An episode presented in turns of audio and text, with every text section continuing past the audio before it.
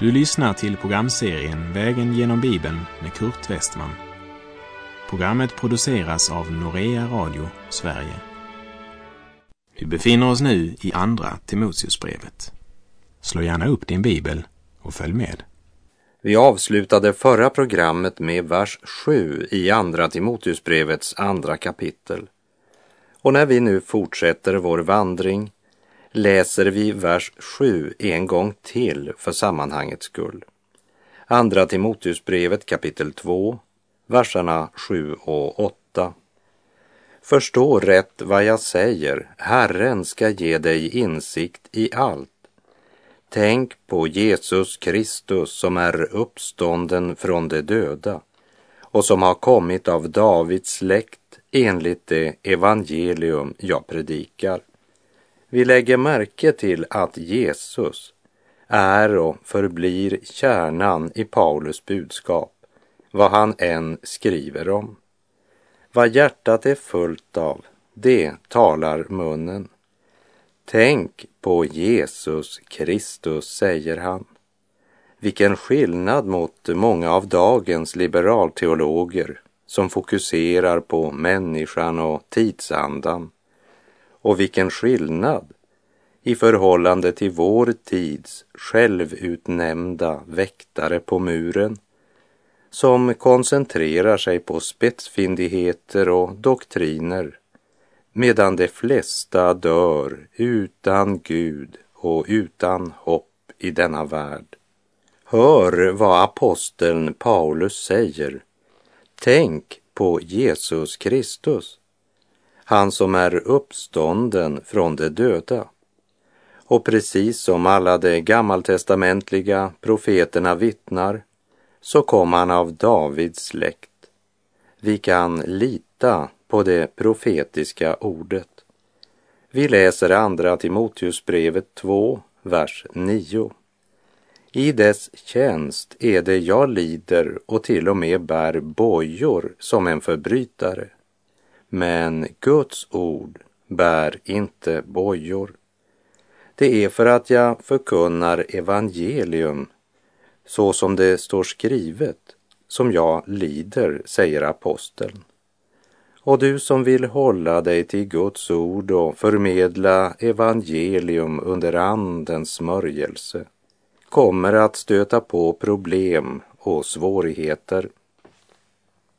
Världen hatar honom och det religiösa etablissemanget hatar honom eftersom evangeliets sanning hotar deras maktpositioner.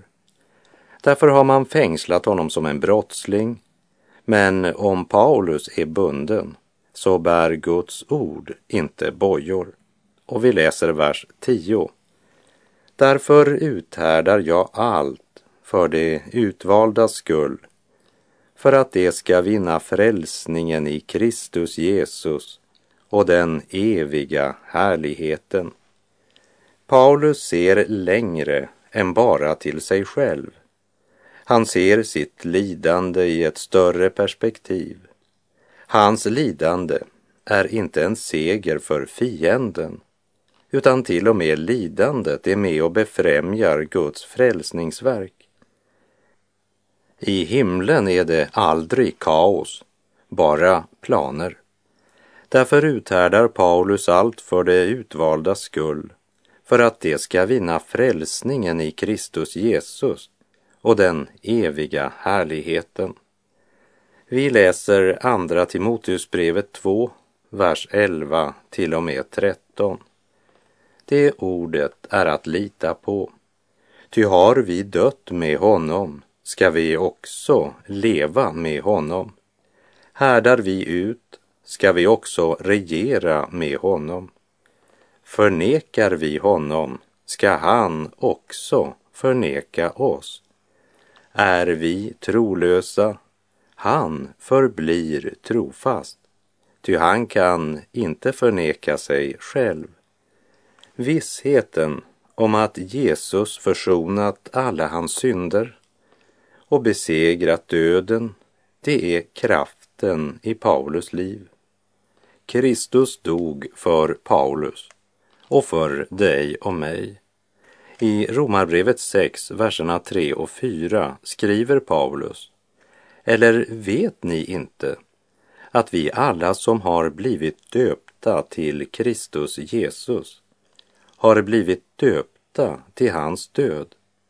Vi är alltså genom dopet till döden begravda med honom för att också vi ska leva det nya livet liksom Kristus uppväcktes från de döda genom Faderns härlighet. Kristi väg gick genom död till liv, genom lidande till härlighet. För ett ögonblick så såg det ut som om fienden skulle triumfera, men i nästa ögonblick var döden besegrad, graven tom och på pingstdagen blev den helige ande utgjuten. Det nya livet hade kommit. Och Jesu efterföljare utrustades med kraft ifrån höjden till att vara hans vittnen. Och tron på Kristus är förutsättningen för att kunna motta Andens gåvor. Gud själv har satt oss i stånd att vara tjänare för ett nytt förbund. Och det uttrycks så här i Andra Korinthierbrevet 3, vers 4 och 5. En sådan tillit har vi till Gud genom Kristus. Inte så att vi av oss själva skulle kunna tänka ut något på egen hand, utan vår förmåga kommer från Gud. Han har gjort oss dugliga till att vara tjänare för ett nytt förbund. Uttrycket av oss själva, det talar om den begåvning eller förmåga som är medfödd eller naturligt förvärvad genom studier eller erfarenhet. Men den är inte nog för den andliga striden. Det är Gud som gör oss dugliga att vara tjänare i det nya förbund där alla troende är ett heligt prästerskap. Håller vi fast vid den gammaltestamentliga ämbetssynen så förnekar vi att den fullkomliga offergärningen har skett. Låt oss bekänna Jesus i både ord, handling och hållning. Förnekar vi honom ska han också förneka oss. Och det är viktigt att vara klar över att vare sig vi tror på honom eller vi förnekar honom så står hans ord fast i evighet. I Lukas 21.33 säger Jesus Himmel och jord ska förgå, men mina ord skall aldrig förgå. Därför är det viktigt att bygga våra liv på Guds ord. Ordet som vittnar om honom som har makt att förlåta synder och skänka evigt liv. Vittnar om honom som besvarar vår trolöshet med sin gudomliga trofasthet. Löftena kan inte svika, som Levi Petrus skrev i sången. När Paulus skriver Förnekar vi honom så ska han också förneka oss. Har han därmed gjort det klart för oss att tron utan gärningar är död. Paulus och Jakob motsäger inte varandra. Jakob talar om trons gärningar. Paulus säger att verklig tro skapar alltid gärningar. Calvin sa, tron alena frälsar men den frälsande tron är aldrig alena. Vi läser i Andra Timoteusbrevet 2, vers 14. Påminn om detta och uppmana dem allvarligt inför Gud att inte strida om ord. Det är inte till någon nytta utan bryter bara ner åhörarna. Håll dig till det grundläggande, säger Paulus och jag har mottagit telefonsamtal från pastorer i baptistförsamlingar, lutherska församlingar, pingstförsamlingar, missionsförsamlingar och så vidare som säger Vi tackar Gud för programmet Vägen genom Bibeln och för att du tror på Guds ord och förkunnar Kristus.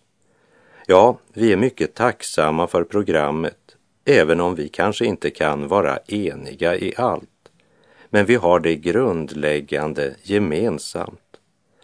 Sedan är det andra som tror att de är kallade av Gud att strida för sina bestämda doktriner och som kräver att vägen genom Bibeln ska representera just deras särtolkning. Må Gud förbarma sig över dessa ordryttare som har så mycket kunskap att Gud själv inte får komma till i deras liv. Paulus säger uppmana dem allvarligt inför Gud att inte strida om ord. Det är inte till någon nytta utan bryter bara ner åhörarna.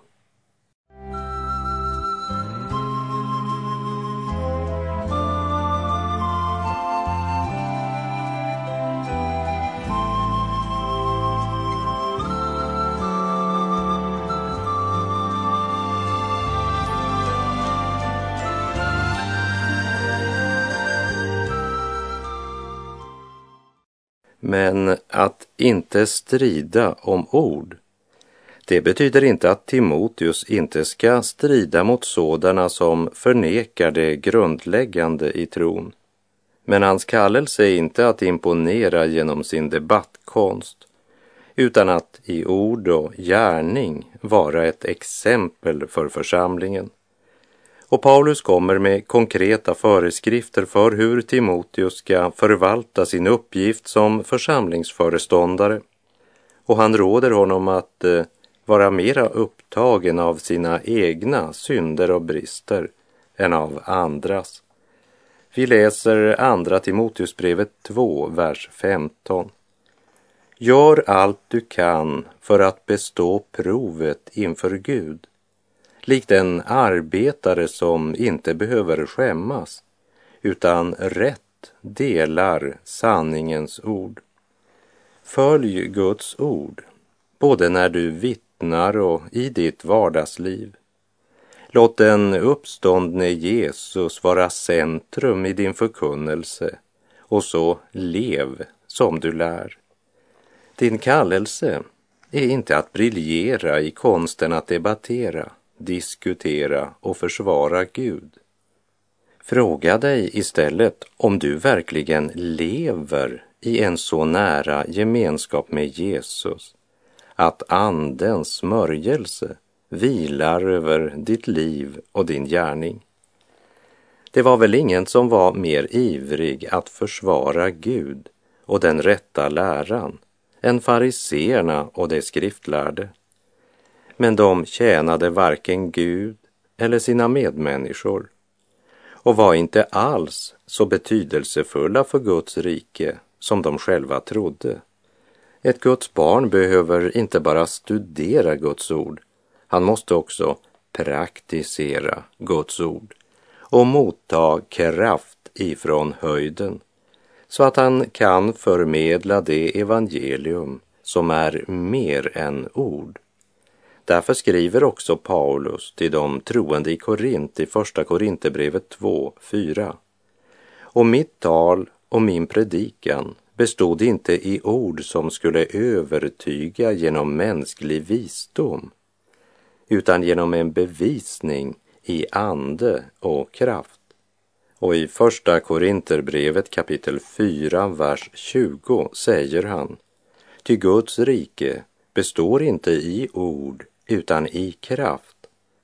Men det är inte bara diket som består av självutnämnda väktare på muren och doktrinryttare som briljerar med sin debattkonst som är en fara för församlingen. I det motsatta diket finns dessa som tror att kärlek, det är att ursäkta synden och som därför tröstar människorna i deras synder. De förkunnar inte så säger Herren, utan förmedlar bara tomt religiöst prat. Vi läser andra Timoteusbrevet 2, verserna 16 till och med 18.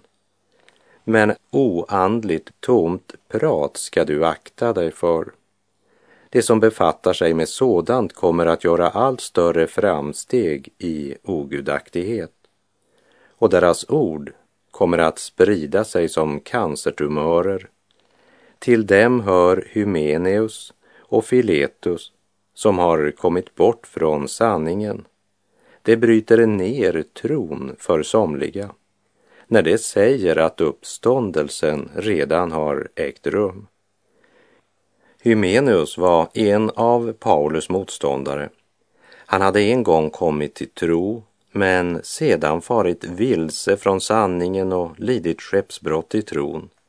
Och han hade förvänt tron hos några genom att förkunna att uppståndelsen redan hade ägt rum. Och hans ord hade spridit sig som en cancertumör. Oandligt prat har inget värde. Det leder bara till ogudaktighet. Köttets begär, syndens smitta sprider sig som en cancersvulst. Oandligt, tomt prat äter upp dig inifrån. Vi läser vers 19. Guds fasta grund består och har detta sigill.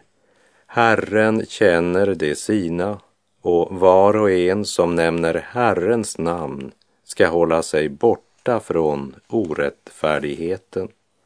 Har detta sigill. Sigillet var ett märke som talade om vem som var ägaren. Och vårt sigill talar inte bara om vem som är ägaren, men säger oss också hurdan han är. Herren känner det sina. Sigillet säger oss också hur vi ska förhålla oss. Vi ska hålla oss borta från orättfärdigheten. I femte Mosebok kapitel 6, verserna 6 till 9 läser vi Dessa ord som jag idag ger dig ska du lägga på ditt hjärta och du ska inskärpa dem hos dina barn och tala om dem när du sitter i ditt hus och när du går på vägen, när du lägger dig och när du stiger upp. Och du ska binda dem som ett tecken på din hand och det ska vara som ett märke på din panna och du ska skriva den på dörrposterna i ditt hus och på dina portar. Den troendes hus skulle vara som en uppslagstavla för Guds ord. Det identifierade honom som en som tillbad Herren Gud. Men vad är kännetecknet på ett Guds barn i det nya förbundet? Var och en som nämner Herrens namn ska hålla sig borta från orättfärdigheten. Det är det sätt på vilket människorna ska se att vi tillhör Israels Gud, Herren Sebaot. Vi är avskilda från orättfärdigheten och avskilda för Kristus. Om du bekänner Kristus, se till så att du inte lever i synd Tyvärr så finns det sådana som är så oerhört upptagna av doktriner och teoretiska frågor. De uppträder under sken av att vara den sanna lärans försvarare.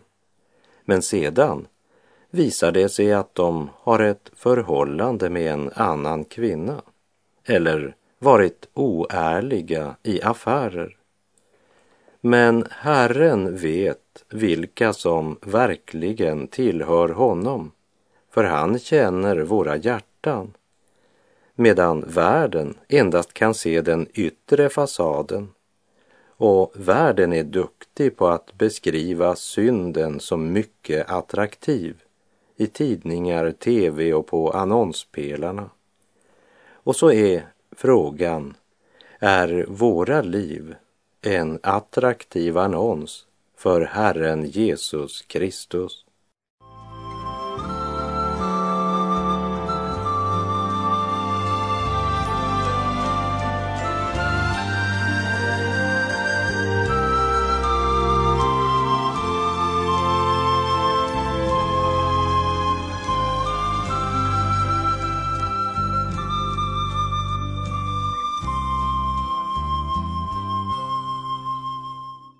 Guds ord uppmanar oss alltså klart att hålla oss borta från orättfärdigheten och säger vidare i Andra Timoteusbrevet 2, verserna 20 och 21. Men i ett stort hus finns det kärl inte bara av guld och silver utan också av trä och lera. Några till heder, andra till mindre heder. Den som därför renar sig och håller sig borta från dessa blir ett kärl till heder, helgat, användbart för sin Herre och förberett för allt gott arbete. Den som håller sig borta från orenheten blir ett kärl till heder för Herren. Den troende beskrivs alltså som ett kärl. Ska en kopp och ett glas vara användbart måste det vara rent om andra ska dricka vatten ur det. Tänk dig att du vandrat länge runt i sommarhettan utan vatten. Så kommer du äntligen fram till en brunn. Där står två krus. Det ena är av guld, men fullständigt igengrott av smuts. Det andra är av billigaste glas, kantstött, men helt rent. Vilket krus skulle du välja att dricka av? Skulle inte Gud vara lika smart som du? Även han använder renade kärl. Hebreerbrevet 1, vers 3 säger Sonen utstrålar Guds härlighet och uppenbarar hans väsen och uppehåller allt genom sitt mäktiga ord. Och sedan han utfört en rening från synderna sitter han nu på majestätets högra sida i höjden. I Johannes första brev kapitel 1, vers 9 läser vi Om vi bekänner våra synder är han trofast och rättfärdig så att han förlåter oss våra synder och renar oss från all orättfärdighet. Vi läser vidare Andra Timoteusbrevet kapitel 2, vers 22. Fly bort från ungdomens onda begär och sträva efter rättfärdighet, tro, kärlek och frid tillsammans med dem som åkallar Herren av rent hjärta. Guds ord talar ofta om tro, kärlek och frid. Tre ord som sammanfattar en kristen människas liv. Det finns synder som har en särskild dragningskraft på det unga sinnet. Det betyder inte att frestelserna minskar när man blir äldre, men det kan vara andra ting som frestar. Men när Paulus skriver till den unge Timoteus fokuserar han naturligt nog på ungdomens onda begär. Hade det varit en gammal man han skrivit till, då hade han varnat för ålderdomens frestelser och faror. Lägg märke till att aposteln säger att rättfärdighet är något vi ska sträva efter. Det betyder inte att vi ska försöka vinna rättfärdighet genom lagen. Men det betyder att när vi har tagit emot rättfärdigheten från Gud har vi ett personligt ansvar där vi om och om igen måste välja. Välja vad vi vänder oss bort ifrån och vad vi vänder oss till. Andlig växt går inte av sig själv. Att leva av nåd betyder inte att fortsätta att synda. Vi har inte blivit renade från synden för att sedan fortsätta att leva i synden. Martin Luther sa så här, en död tro, det är att utan sann omvändelse och bättring tillägna sig tröst av Guds nådelöften. Paulus uppmanar sin unge medarbetare att leva i helgelse. Och när det gäller undervisning och vittnesbörd så har han också något att säga. Vi läser andra Timoteusbrevet 2, verserna 23 och 24. Avvisa dumma och meningslösa dispyter. Du vet att det föder strider och en Herrens tjänare ska inte strida utan vara vänlig mot alla, skicklig att undervisa och tålig när han får lida. Liberalteologin är farlig. Den berövar oss vårt andliga liv. Men självutnämnda väktare på muren är faktiskt lika farliga. Klädda i de mest imponerande fårakläder föder de strider och får många vittnen fångade i meningslösa dispyter samtidigt som de tror att Guds rike står och faller med deras strid för den rätta läran. Avvisa sådana dumheter, säger aposteln. Det är viktigt för oss som vill vara Jesu efterföljare att förstå vem som är vår broder och vem som är vår motståndare. Det är inte om du är metodist, baptist, lutheran, pingstvän, missionsförbundare, frälsningssoldat eller något annat som gör oss till fiender.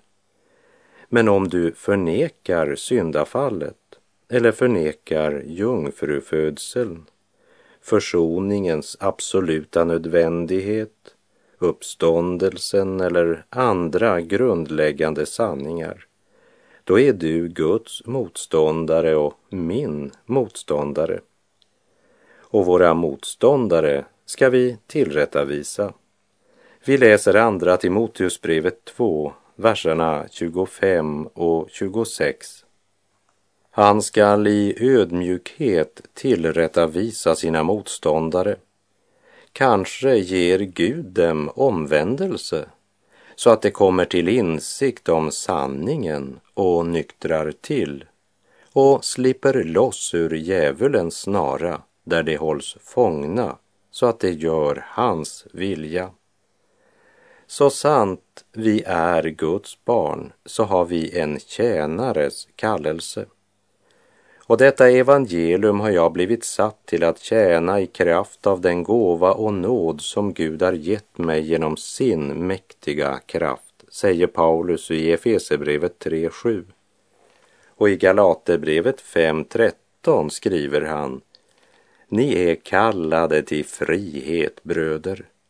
Använd bara inte friheten så att den onda naturen får något tillfälle utan tjäna varandra i kärlek.